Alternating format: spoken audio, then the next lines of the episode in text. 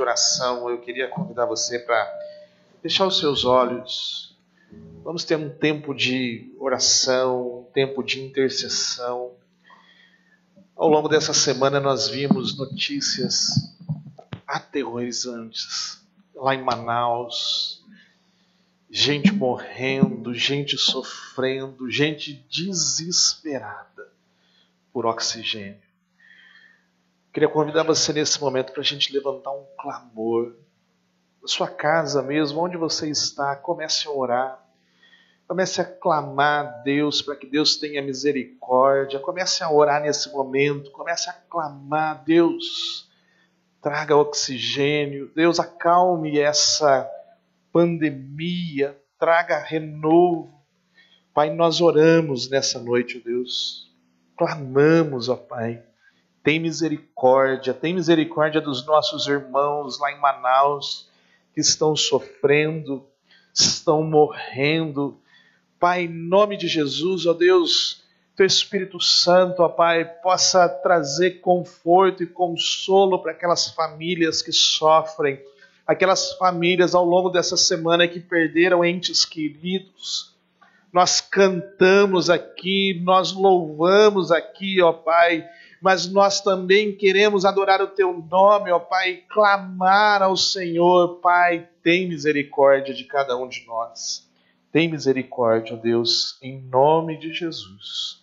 Amém. Amém. Que alegria estar aqui com você. Nosso culto. Nosso culto é muito mais do que uma transmissão. Se você está na sua casa, o pessoal que está aqui nos servindo e adorando aqui, mas o meu desejo, a minha oração é que você possa cantar, louvar, possa ficar talvez de pé, bater palmas, louvar e adorar o nome de Jesus, porque pensa só o que está acontecendo nesse momento. O que está acontecendo nesse momento? A IPI de Salto está reunida em várias e várias casas, em várias localidades, algo que até pouco tempo atrás nós não pensaríamos que foi, que seria assim. Mas que alegria, que esperança que eu tive hoje quando eu vi aquela enfermeira Mônica sendo a primeira pessoa de fato vacinada oficialmente no país. Que esperança que eu tô que esperança para que em breve a gente continue tendo a nossa transmissão, mas que a gente possa ter aqui uma igreja vibrante, a gente possa ter aqui irmãos. Eu quero dar um abraço em você, eu quero te cumprimentar, como a gente fazia antes de toda essa pandemia, que a gente possa se reunir nas nossas casas e comer um lanche, uma pizza, um churrasco juntos, sem medo, sem medo, sem medo de nós nos reunirmos. Eu queria reforçar dois avisos se você é, não acompanhou o começo do nosso culto, da nossa transmissão. Primeiro, a, do sábado que vem, às oito e meia da manhã, eu queria convidar você, principalmente você que é homem, se tiver alguma mulher com habilidade também, é bem-vinda aqui. Mas nós vamos aqui no sábado que vem, nós vamos fazer aqui um grande esforço, um grande mutirão para pintar o nosso salão social e as nossas salas. Nós ganhamos nós ganhamos uma lata de tinta, então nós queremos abençoar a nossa igreja. E o próximo passo depois é pintar aqui o nosso templo. Mas eu queria desafiar você para sábado que vem, ó, esse tempo de chuva, dá vontade de ficar dormindo até mais tarde, né? Mas vamos acordar cedo e vamos aqui participar e deixar a nossa igreja bonita, bonita demais. Nós estamos aqui num processo. Primeiro as salas, depois o nosso templo a parte interna e depois nós vamos é, arrumar os recursos. Né? Deus vai nos dar os recursos para a parte externa. Então, domingo que vem, às 8, sábado que vem, às oito e meia da manhã, nós teremos aqui um mutirão. E um outro aviso que passou no nosso vídeo de avisos aí, ah, a partir de hoje, nós queremos aqui também ah, capacitar homens e mulheres que se sentem chamados para cumprirem a missão que Deus está nos chamando aqui para Salto. E a primeira coisa que nós entendemos dentro do nosso conselho, uh, nós precisamos eleger alguns oficiais, tanto para presbíteros ou presbíteras, quanto para diáconos ou diaconisas.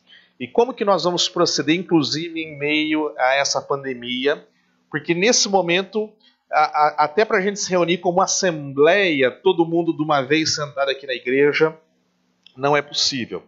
Então, se você, Deus está colocando no seu coração para você servir na nossa comunidade, como um presbítero, presbítera, diaconisa ou diácono, você, eu queria convidar você para fazer a sua inscrição para o curso de líderes da nossa igreja com o presbítero Paulo. O que, que vai funcionar? Como que vai ser de uma maneira muito prática? Todas as pessoas que fizerem o curso e no final do curso falar assim, ó, eu quero, né?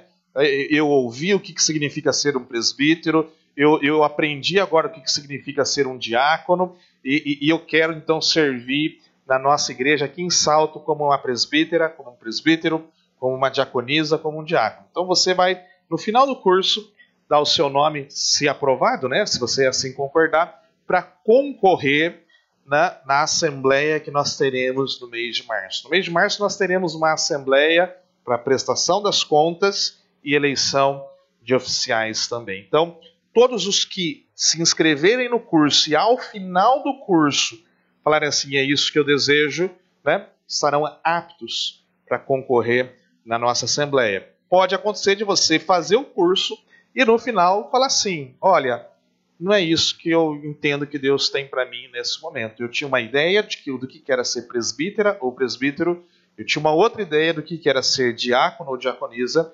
Ah, então, nesse momento, eu entendo que, que Deus está me chamando para uma outra área na nossa igreja. Não tem problema, você daí não concorre. Mas eu queria desafiar você a fazer esse curso. Se a pandemia permitir, as aulas serão presenciais.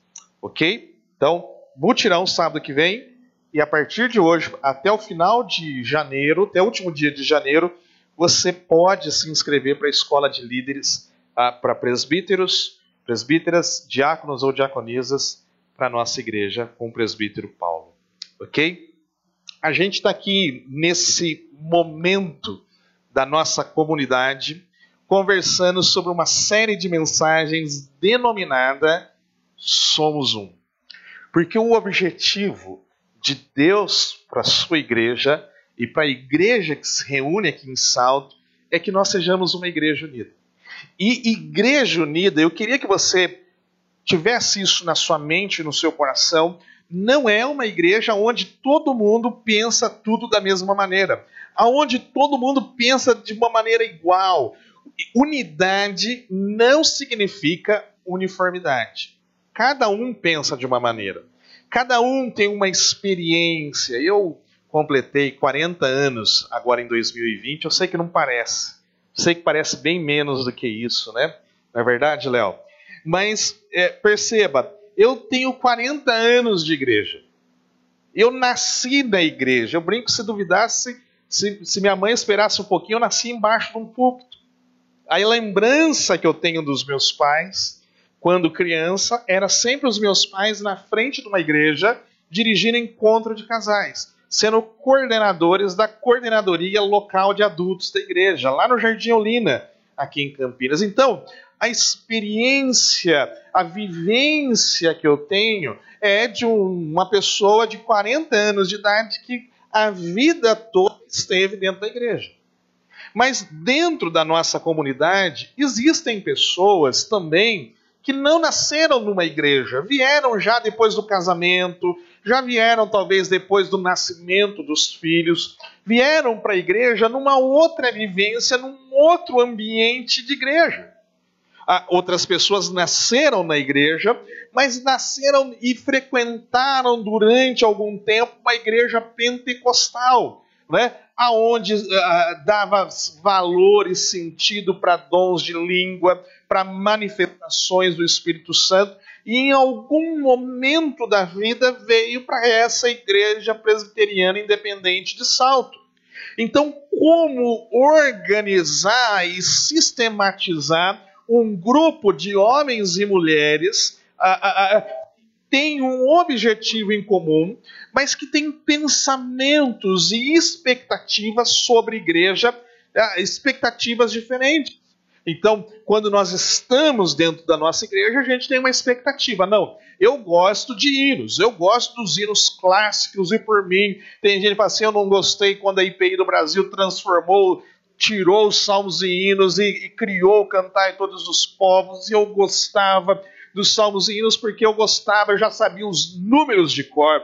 Mudaram as letras, perceba, é válido isso. Mas tem gente que vai chegar aqui e falar assim: não, eu gosto dos cânticos, eu gosto, ou dos mais velhos, assim, igual o Paulo, dos corinhos. Né? E ele aprendeu e ele cresceu cantando os corinhos. Mas gente mais nova, como eu, vai falar assim, talvez, porque eu sou mais novo que o Paulo, vai falar assim: não, é, eu, eu gosto dos cânticos mais novos, do Diante do Trono, do Fernandinho. Perceba, todos nós temos o mesmo propósito que é louvar e adorar a Deus. Mas cada um, cada um tem uma expectativa do que é ser igreja e de vivenciar a igreja de uma maneira diferente. Outras pessoas ah, vivenciaram um líder religioso, um pastor usando uma toga, uma estola, e fala assim: olha, pastor tem que usar isso, colarinho clerical. Outros já falam assim: não, eu cresci aprendendo e vi um pastor usando um terno e uma gravata. E outros falam assim: não, pastor pode usar qualquer roupa.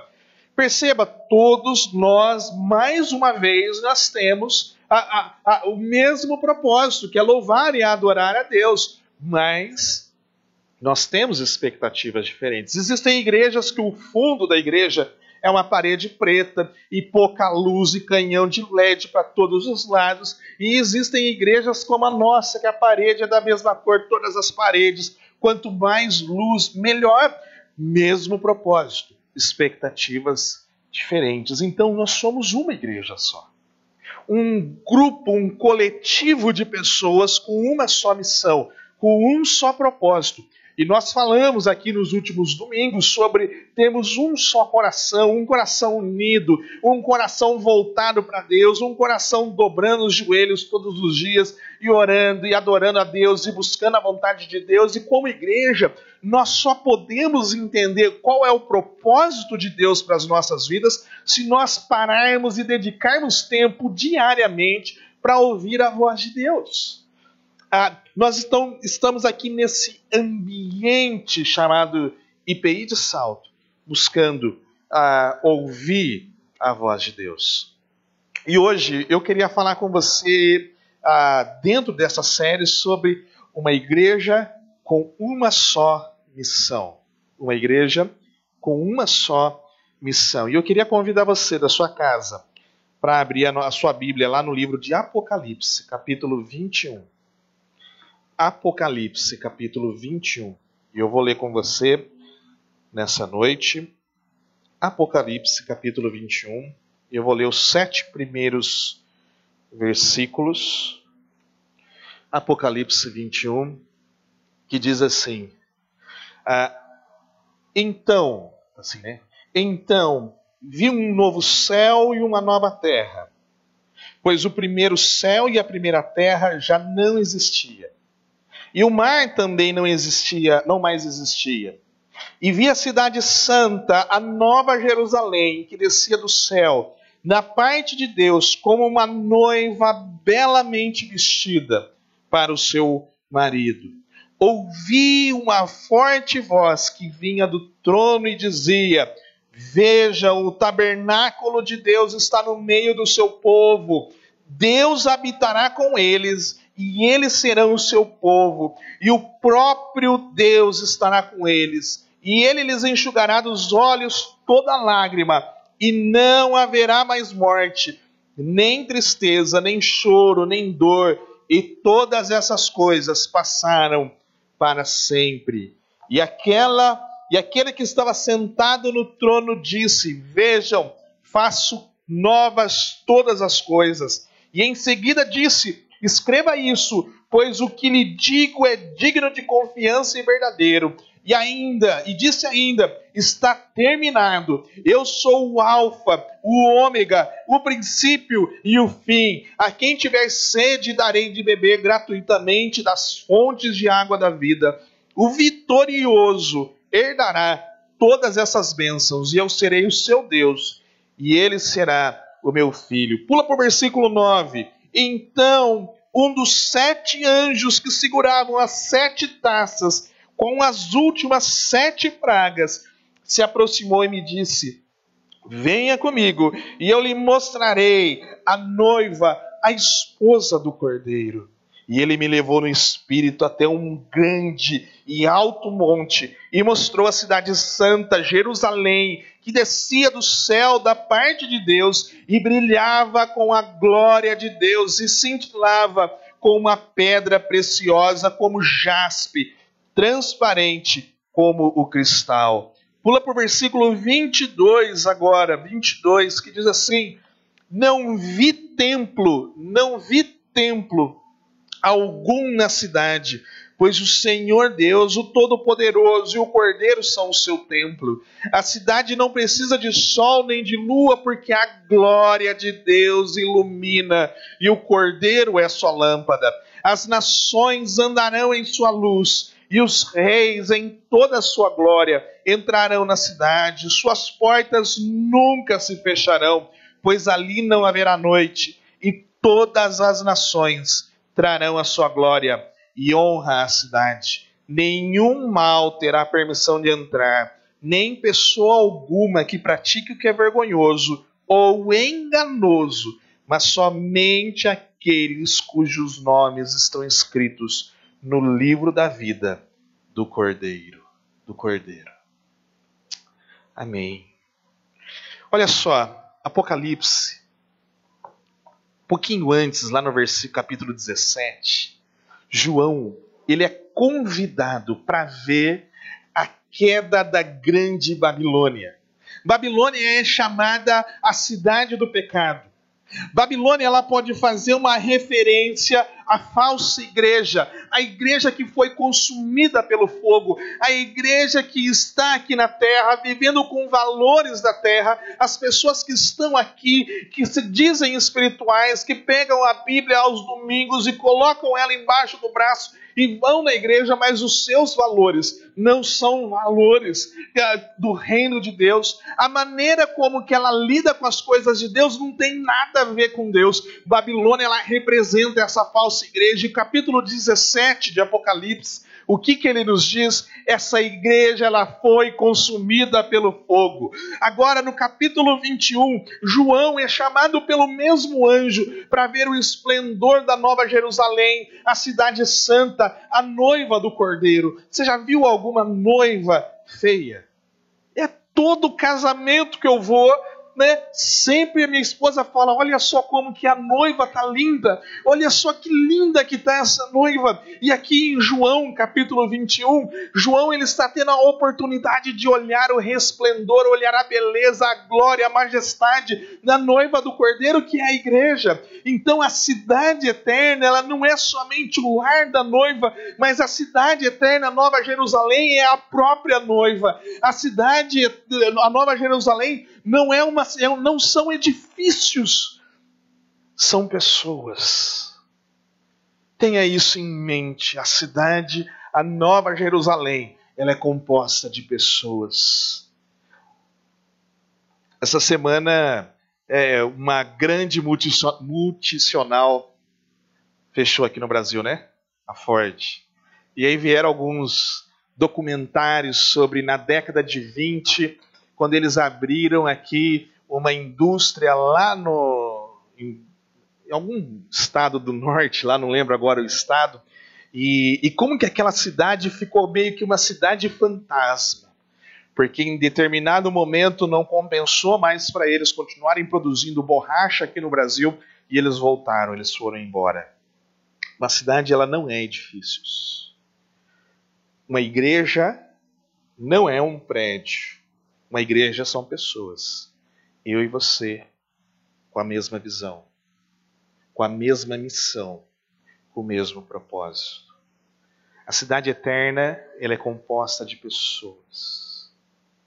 E aqui o livro de Apocalipse, ele nos dá esse panorama. Ele mostra essa cidade descendo do céu. A noiva de Cristo, ela tem a sua origem no céu.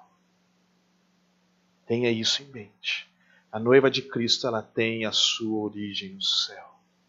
A noiva de Cristo, ela foi escolhida por Deus. Aí a primeira pergunta que eu queria deixar para você nessa noite é: qual é a sua visão a respeito do reino de Deus?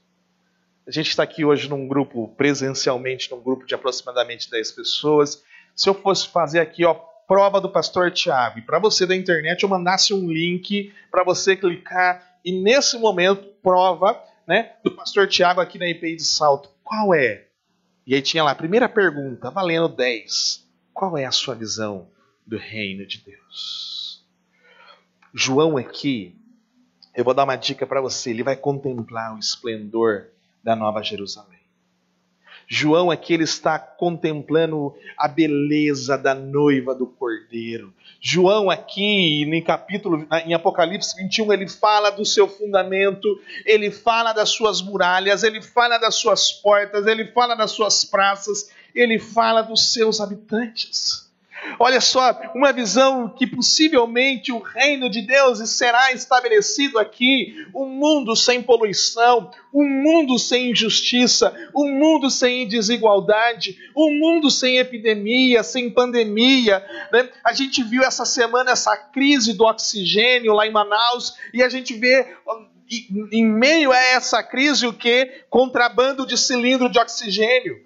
A gente viu, eu, eu vi uma notícia essa semana, um cilindro de oxigênio custava em Manaus, antes dessa crise, 400 reais. Quando estourou essa crise, aquele mesmo lugar que vendia 400 reais estava vendendo a R$ 2.500, a R$ 3.000, a R$ 3.500. Então, o que, que nós vemos no mundo onde nós vivemos hoje? Pessoas querendo se dar bem, pessoas querendo passar em cima uma das outras. João aqui ele fala de uma cidade redimida. E quando ele fala de uma cidade redimida, ele está falando de pessoas redimidas. João ele, aqui ele está falando sobre um mundo redimido. Nós precisamos caminhar com os pés na terra mas olhando para o céu. Eu e você, a gente precisa caminhar aqui, com os pés na terra, olhando para tudo aquilo que acontece ao nosso redor, mas com uma expectativa de que aqui nós somos passageiros. Aqui nós somos passageiros. É muito bom a gente ter esse momento aqui. Ah, como eu queria que você, que está pela internet, tivesse aqui presencialmente com a gente. Ah, como que deve ser bom essa igreja cheia de pessoas aqui. Mas a minha vida e a sua vida aqui, ela é passageira. Nós somos viajantes. Deus ele tem um propósito eterno para mim para você. E aí eu queria compartilhar com você três implicações de como eu e você devemos ter uma só missão enquanto igreja aqui em Salto. A primeira visão que eu queria compartilhar com você é que a igreja ela existe para refletir a glória de Deus. Essa é a essência da igreja. Para que, que existe esse microfone que eu estou usando aqui? Existe para facilitar a comunicação minha com você, para você que está na internet aí poder ouvir melhor, e a gente tem procurado trabalhar para melhorar a nossa transmissão. Qual é o propósito dele? Facilitar a comunicação para que saia mais alto, mais audível. Qual é a finalidade desse meu celular? Poder receber ligação da minha esposa quando ela fala assim: ó, você está demorando muito para chegar em casa. E aí eu tenho que sair correndo. Né? Ah, qual é a finalidade da igreja? A igreja ela existe para refletir a glória de Deus. É isso que João diz, lá no versículo 11 que nós lemos. Ela brilhava com a glória de Deus e cintilava como uma pedra preciosa, como jaspe, transparente como cristal. Meu irmão, minha irmã, assim como a lua reflete a luz do sol, a igreja ela é chamada para refletir a glória do Senhor. Essa glória aqui, ela é indescritível. Essa glória aqui, ela é indescritível porque a glória de Deus é indescritível. A igreja, ela deve ser, nós somos chamados para sermos belos por fora, como uma noiva é adornada para o seu esposo, para o dia do seu casamento, né? As suas vestes são alvas, são brancas, né? A igreja ela é chamada para ser uma igreja que reflete a glória de Deus. Agora, o que, que é ser uma igreja que reflete a glória de Deus? Eu diria que uma igreja que busca refletir a glória de Deus é uma igreja que busca ter unidade em todos os momentos, uma unidade que é em detrimento da competição, uma unidade que é em detrimento de egos, de disputas, de buscas de poder, de buscas de aparência, de buscas de, de, de, de, pegar o microfone e aparecer na câmara e aparecer diante dos membros. A igreja ela é chamada para ser uma unidade.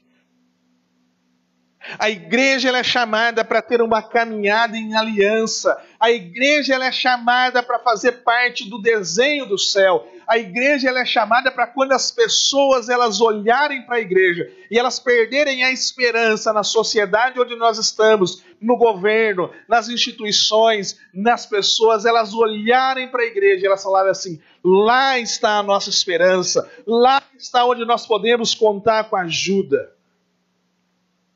A igreja ela existe para refletir a glória de Deus. A igreja ela não pode estar a serviço da própria igreja. A igreja ela não existe para sua própria sobrevivência. A igreja ela só tem sentido se ela está a serviço da glória de Deus. Um pastor alemão que morreu na Segunda Guerra, Dietrich Bonhoeffer, ele dizia que a igreja ela só é igreja quando ela é para os de fora. A igreja, ela não está a seu próprio serviço. A igreja, ela existe e só tem sentido quando ela está manifestando a glória de Deus. A razão fundamental da missão é a adoração. Tem essa frase no seu coração, se apropria dela nessa noite. A razão fundamental da missão é a adoração. A nossa missão tem que ser uma missão baseada na adoração. E o que, que nós fazemos? E enquanto aqui o, o, o, o, grupo Doxa cantava, eu estava aqui na cadeira, aqui louvando e adorando a Deus e falando assim: Deus, eu quero te louvar cada dia mais. Deus, eu quero te louvar, consagrando a minha vida, consagrando a minha casa, consagrando a minha família. Deus, abençoa a minha casa. Deus, que a minha vida possa ser uma expressão de adoração, que a minha vida possa ser uma expressão da, da, do louvor da tua glória, Deus. Então, nós somos chamados para buscarmos unidade na igreja em adoração. Tão gostoso cantar, né? Eu, se o pessoal aqui fosse fazer uma audição é, do Ministério Doxa, se eu fizesse parte aqui para cantar, certamente me demitiriam na hora. Eu sou desafinado até para espirrar. Mas que a minha vida e a sua vida possa ser uma vida de adoração. Olhando sempre para frente a igreja ela tem que olhar para frente. Os olhos no retrovisor, lembrando do seu passado, do seu legado, mas sempre para frente. Essas, esses dias eu vi uma, uma frase que eu achei interessante. Né? O vidro maior do carro que nos chama a olhar para frente. Os vidros que nos chamam a atenção para olhar para trás são pequenos. Quantas igrejas eu vi morrendo porque elas são igrejas que olham para trás. Igrejas que olham para trás. Mas uma segunda característica que esse texto pode trazer para nós é a igreja que ela é aberta para todos. A igreja ela tem que ser esse grupo de pessoas, essa miscigenação de pessoas. A cidade ela tem 12 portas aqui no texto que nós lemos, e ela tem porta para tudo quanto é lado. Isso fala de uma oportunidade, uma abundância de oportunidade entre esse glorioso e maravilhoso companheirismo com Deus. E, a igreja ela é chamada para abrir as suas portas e vir pessoas para que possam vir, independente de onde elas estejam, elas possam entrar na igreja. Os habitantes dessa nova cidade são aqueles homens e aquelas mulheres que procedem de toda tribo, de todo povo, de toda língua, de toda nação. São homens e mulheres que foram comprados pelo sangue precioso de Jesus. Eu me lembro quando eu era pastor lá em Machado, e a primeira IPI de Machado era uma igreja grande, mas era conhecido como a igreja dos ricos. Só que tinha um pastor como eu, pobre. E uma vez eu fui fazer visita para um casal que morava próximo lá de casa, e aí falando do evangelho para eles em meio às dificuldades deles, eles nunca tinham pisado naquela igreja. E aí eu falei assim: "Olha, eu gostaria muito de continuar orando com vocês aqui para que Deus possa abençoar, mas vocês também têm que dar um passo e buscar a direção de Deus nas suas vidas, e talvez uma igreja ela vai ajudar a transformar esse ambiente e eu falei assim: eu queria muito que vocês fossem na igreja que eu sou pastor. E eles disseram assim: pastor, e eu gostaria de ir. Era um homem muito simples, dono de um supermercado do bairro, local bem pequenininho. Ele falou assim: só que eu ouvi dizer que para entrar naquela igreja tem que ter convite. E eu falei assim: puxa, agora? Como que eu saio dessa, né? Eu falei assim: mas é o pastor da igreja que está te convidando. Lógico que eu não era o principal pastor, né? Era um dos auxiliares lá. Mas é o pastor que está te convidando. A igreja é chamada para não ter preconceito, nem acepção de pessoas. Todos podem vir pobres, ricos, doutores, analfabetos, religiosos, ateus, homens e mulheres. Essa igreja ela deve ser aberta para todos. Ela deve construir um legado e um compromisso histórico. O meu desejo, a minha oração é que essa igreja aqui em Salto ela possa ser um sinal histórico do reino de Deus aqui nessa cidade. Essa igreja ela possa, ser, ela possa ter uma, uma caminhada inspirada por homens e mulheres que possam fazer aquela oração da sua vida assim na terra como no céu. Uma igreja que esteja orando para que a igreja seja unida. Uma igreja que ore para ser santa, apostólica, universal, como é a igreja aqui em Apocalipse capítulo 21. Nós somos chamados para sermos uma igreja que adora a Deus, uma igreja que se encanta com Deus e uma igreja que vive uma vida em plenitude com Deus. A gente é chamado para usar a nossa realidade aonde nós estamos para falar sobre Deus. E nesse momento, talvez o que Deus esteja pedindo para mim e para você é que a gente possa ser um pequeno sinal a gente é uma pequena igreja, mas um pequeno sinal da obediência ao chamado de Deus. Que você possa ser um pequeno sinal da obediência ao chamado de Deus. Quem aqui é pai sabe, talvez vai conseguir me entender. Quando a gente chega para os nossos filhos e fala assim: filho, filha, pega o um negócio para papai, pega o um negócio para mamãe. E quando o filho às vezes está fazendo alguma coisa lá e a gente fala assim: tá bom, papai, e vai lá e pega e obedece. Agora, quando o filho fala assim: Eu não vou, não, você acha que eu sou seu empregado? Você acha que eu sou o que seu? Ah, quando minhas filhas fazem isso, né? Eu tenho que orar. A minha oração é que essa igreja possa ser o sinal da obediência de Deus, ao chamado que Deus tem para mim e para você. Que a oração do Pai Nosso ela possa ter uma sinalização, que essa igreja ela possa ser assim na terra como ela é nos céus. Como seria a IPI de Salto se ela começasse a sinalizar aqui na terra como ela deve ser nos céus? Como seria a nossa liderança? Como seria o nosso compromisso com essa igreja? Tem uma frase que eu vi essa semana e eu queria compartilhar com você. A igreja não, é outra, né? Opa! Em nossa missão, nós somos chamados para vir a ação de Deus. A nossa missão, Deus está colocando eu e você em missão. Deus está em missão. Nós somos chamados para, no meio da nossa missão, nós vermos a ação de Deus. Eu me lembro na época do seminário, eu fiz seminário batista em Campinas. E uma das matérias nossas era plantar uma igreja. E aí, o, o, o, seminário colocou de uma maneira muito estratégica plantar uma igreja num bairro onde tinha uma IPI. Eu falei, meu Deus, eu, eu ia ter que ir lá e oferecer, bater na palma na, na, no portão de alguém e falar se a pessoa queria uma oração, se ela queria a leitura da Bíblia. Eu falei assim, imagina, eu tô, né, é, é, é, num, num bairro onde tem uma IPI do Presbitério de Campinas influente, e eu bato na porta lá e tem um, um pastor da igreja, tal presbítero da igreja. Como que eu vou falar para esse camarada, né? Falei, não dá certo. Eu falei, falei pro professor, falei, ó, eu preciso fazer essa matéria, senão eu não passo de ano. Mas eu não posso fazer aqui em Campinas. Falei, ó, tem em Sorocaba, eu vim plantar uma igreja aqui em Sorocaba. Durante oito semanas, eu vim todos os sábados aqui em Sorocaba. E eu me lembro que um dia eu, eu a gente ia sempre em duplas e a gente a tarde toda caminhando pelas ruas daquele bairro de Sorocaba, batendo palma e ninguém querendo que a gente orasse, que a gente é, lesse a Bíblia para eles. Aí na última casa, sabe aquele momento que você fala assim: ó, essa aí eu vou bater só para falar que eu bati? Estava tocando um samba alto, né?